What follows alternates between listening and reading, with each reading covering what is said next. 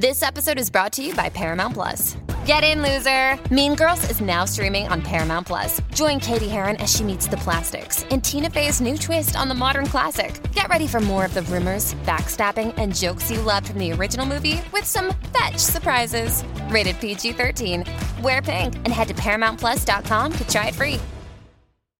Hey guys, it is Ryan. I'm not sure if you know this about me, but I'm a bit of a fun fanatic when I can. I like to work, but I like fun too. It's a thing. And now the truth is out there. I can tell you about my favorite place to have fun Chumba Casino. They have hundreds of social casino style games to choose from, with new games released each week. You can play for free anytime, anywhere and each day brings a new chance to collect daily bonuses. So join me in the fun. Sign up now at ChumbaCasino.com. No purchase necessary. VGW Group. Void were prohibited by law. See terms and conditions. 18 plus. Argomento interessante e piccantino. In questi giorni si parla molto di oggetti volanti identificati e non. Ebbene, noi eh, non vogliamo entrare nel merito di questioni militari o strategiche, men che mai negli studi condotti dagli esperti di ufologia. Il compito di questo podcast, quando pubblico, quelle poche volte che pubblico nel corso del, del mese, è di restare con i piedi per terra e soprattutto di parlare dei risvolti economici che sono provocati dalla guerra in Ucraina, proprio nel momento in cui ci stiamo avvicinando al primo anniversario di quella che per i russi è ancora l'operazione militare speciale. In particolare ci vogliamo concentrare brevemente sulle, mh, mm, sugli effetti delle misure adottate contro Mosca da parte degli occidentali, quelle che noi chiamiamo sanzioni. Ecco, negli ultimi giorni, nelle ultime settimane, si sta discutendo il decimo pacchetto di sanzioni che sono state votate dall'Unione Europea contro la Federazione Russa. Un pacchetto destinato a quanto pare a colpire anche l'Iran. Volendo parlare di economia, è imprescindibile attenersi a dati e numeri, per cui da quelli vogliamo partire. Il primo dato eh, che vogliamo citare è il deficit nel saldo delle partite correnti dell'Unione Europea, riferito al terzo trimestre 2022, vale a dire circa 90 miliardi di euro, che fa da contraltare al saldo positivo di circa 74 miliardi che sono stati registrati nello stesso periodo nel 2021. Oltretutto si è registrato un significativo aumento rispetto al secondo trimestre, circa 30 miliardi, il che eh, arriva a toccare così i due punti di PIL, la ricchezza cioè totale prodotta da tutta l'Unione Europea. Dunque, visto che il risultato è negativo, nell'ambito di un trend in discesa, diversi analisti lo stanno imputando proprio alle sanzioni votate contro Mosca. Nello stesso periodo gli Stati Uniti hanno registrato un piccolo miglioramento rispetto al secondo trimestre 2022, pur nell'ambito di un deficit che è costante a partire dagli anni 70. Il nostro paese, secondo il bollettino di Banca Italia, sarebbe in linea con i partner europei, cioè chiude il trimestre con circa 15 miliardi di saldo negativo. E poi abbiamo il capitolo delle valute, perché qualche giorno fa il Financial Times ha scritto che la guerra sta mettendo a repentaglio il ruolo del dollaro quale valuta di riferimento nelle transazioni internazionali. Una possibile de-dollarizzazione degli scambi internazionali potrebbe essere indotta dalla dichiarata intenzione dei paesi dei BRICS, cioè Brasile, Russia, India, Cina e Sudafrica, insieme agli altri paesi che non fanno parte del blocco occidentale, di ricorrere sempre di più ad altre valute nei loro scambi. Se per la Russia questo rappresenta un metodo, se anche non l'unico, per contenere o aggirare i meccanismi delle sanzioni, la prospettiva di una de-dollarizzazione interessa molto anche India e Cina, e così si assiste a nuove forme di regolazione dei rapporti internazionali, come è avvenuto ad esempio con il recente accordo tra Cina e Arabia Saudita, che hanno pattuito la compravendita di petrolio in yuan. Inoltre Russia e Cina, sempre assieme ai partner dei BRICS, si stanno impegnando per dare vita a un nuovo sistema di pagamenti internazionali che sarebbe alternativo allo SWIFT, dal quale molte banche russe sono chiaramente state escluse per via delle sanzioni. È inutile dire che è ancora prematuro affermare che il ruolo del dollaro come valuta internazionale sia in pericolo.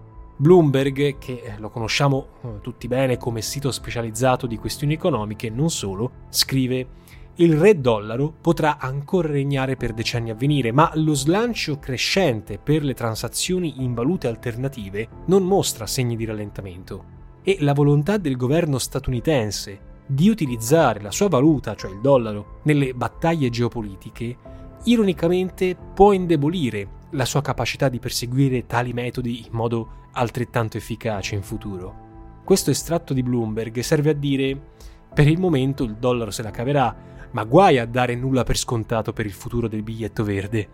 Ecco, questa prima disamina ci può offrire in breve molti spunti di riflessione, ma non possiamo certo fermarci soltanto a dati, per quanto importantissimi, o a valute. Si tratta casomai di capire fino a che punto gli attori internazionali vorranno arrivare con la guerra economica, che come sappiamo si è scatenata in parallelo con quella combattuta sul suolo dell'Ucraina.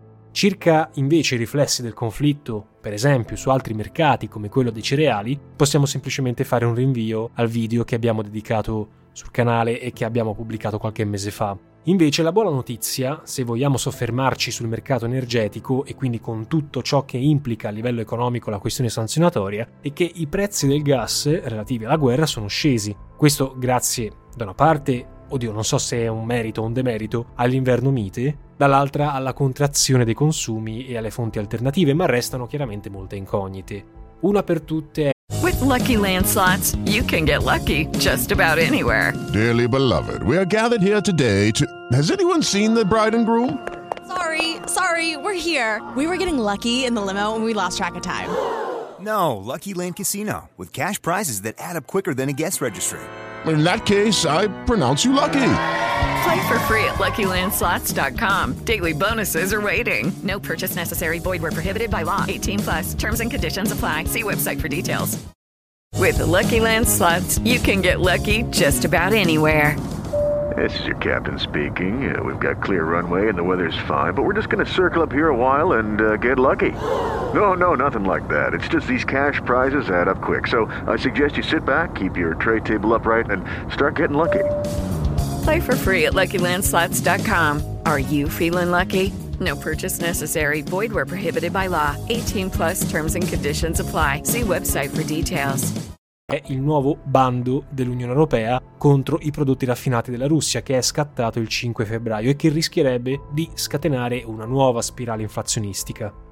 E come se questo non bastasse, ci si mettono pure gli alleati d'oltreoceano che eh, con il cosiddetto Inflation Reduction Act, cioè un pacchetto di misure varato da Biden e dalla sua amministrazione stimato in oltre 700 miliardi di dollari, che sarebbe pensato per ridurre inflazione e deficit e rafforzare la produzione interna, potrebbe creare questo pacchetto non pochi problemi al vecchio continente secondo alcuni analisti. L'Europa infatti ha già perso buona parte delle fonti energetiche a basso costo di provenienza russa e adesso rischierebbe di dover fronteggiare una doppia concorrenza, cioè quella del blocco dei BRICS, che può contare chiaramente sugli approvvigionamenti della Russia che noi non vogliamo, e quella degli americani, che possono disporre invece di fonti e materie prime proprie, salvo vendercele a prezzi elevati.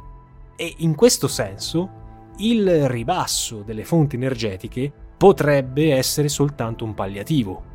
Non dobbiamo dimenticare che già lo scorso dicembre 2022 Putin, di fronte alla decisione dell'Unione Europea di imporre un tetto al prezzo di acquisto del petrolio russo, il cosiddetto price cap di cui Mari e Monte hanno parlato, ha firmato un decreto con il quale, salvo alcune eccezioni, ha disposto la sospensione delle forniture a quei paesi che stabiliscono un prezzo massimo, con conseguenze facilmente intuibili su un'economia di trasformazione come quella europea.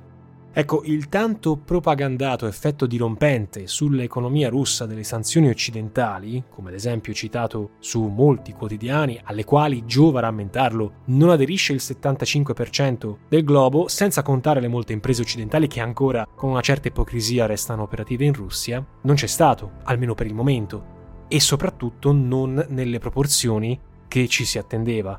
Se è vero, e come è vero, che quest'anno l'economia russa subirà una contrazione, le previsioni per gli anni a venire, fatte dallo stesso Fondo Monetario Internazionale, delineano, ecco, un quadro in ripresa. E lo stesso sembrerebbe valere per la Cina. Per quanto riguarda gli europei, cioè noi, si parla di una crescita un po' più contenuta, discorso che vale tanto per la UE che soprattutto per il Regno Unito. Come riconosciuto il New York Times, il crollo del commercio con l'Occidente, provocato sempre dalle sanzioni, avrebbe incrementato l'interscambio russo con le nazioni dell'Asia, Cina in primis, ma pure con quello delle nazioni africane, medio orientali e latinoamericane che è in netta crescita.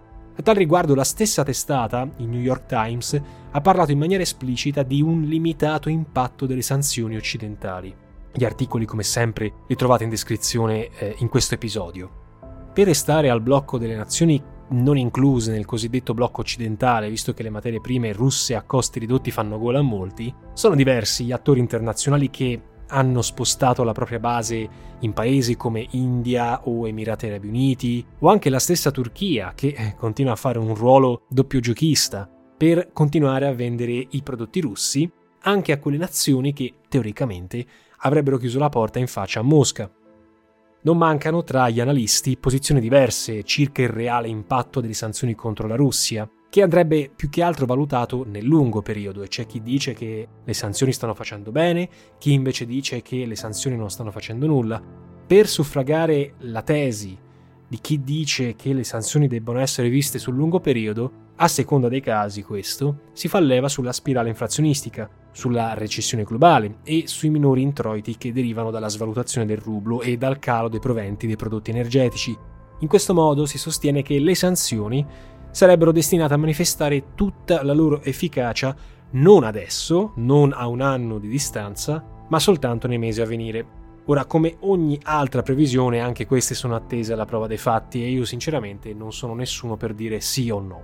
Quello che in conclusione vorremmo ribadire è che tutte le ricadute, vere o presunte, sulla nostra economia alle quali tutti noi stiamo assistendo, si pensi all'aumento dei generi di prima necessità, alla penuria per tutta una serie di prodotti o anche alle bollette, non possono né dovrebbero essere imputate esclusivamente alle vicende belliche, Basti lamentare che molti aumenti sul fronte energetico sono precedenti al 2022, con la cosiddetta transizione green accompagnata dall'immancabile speculazione che ha avuto e in generale hanno avuto e stanno avendo un peso molto importante.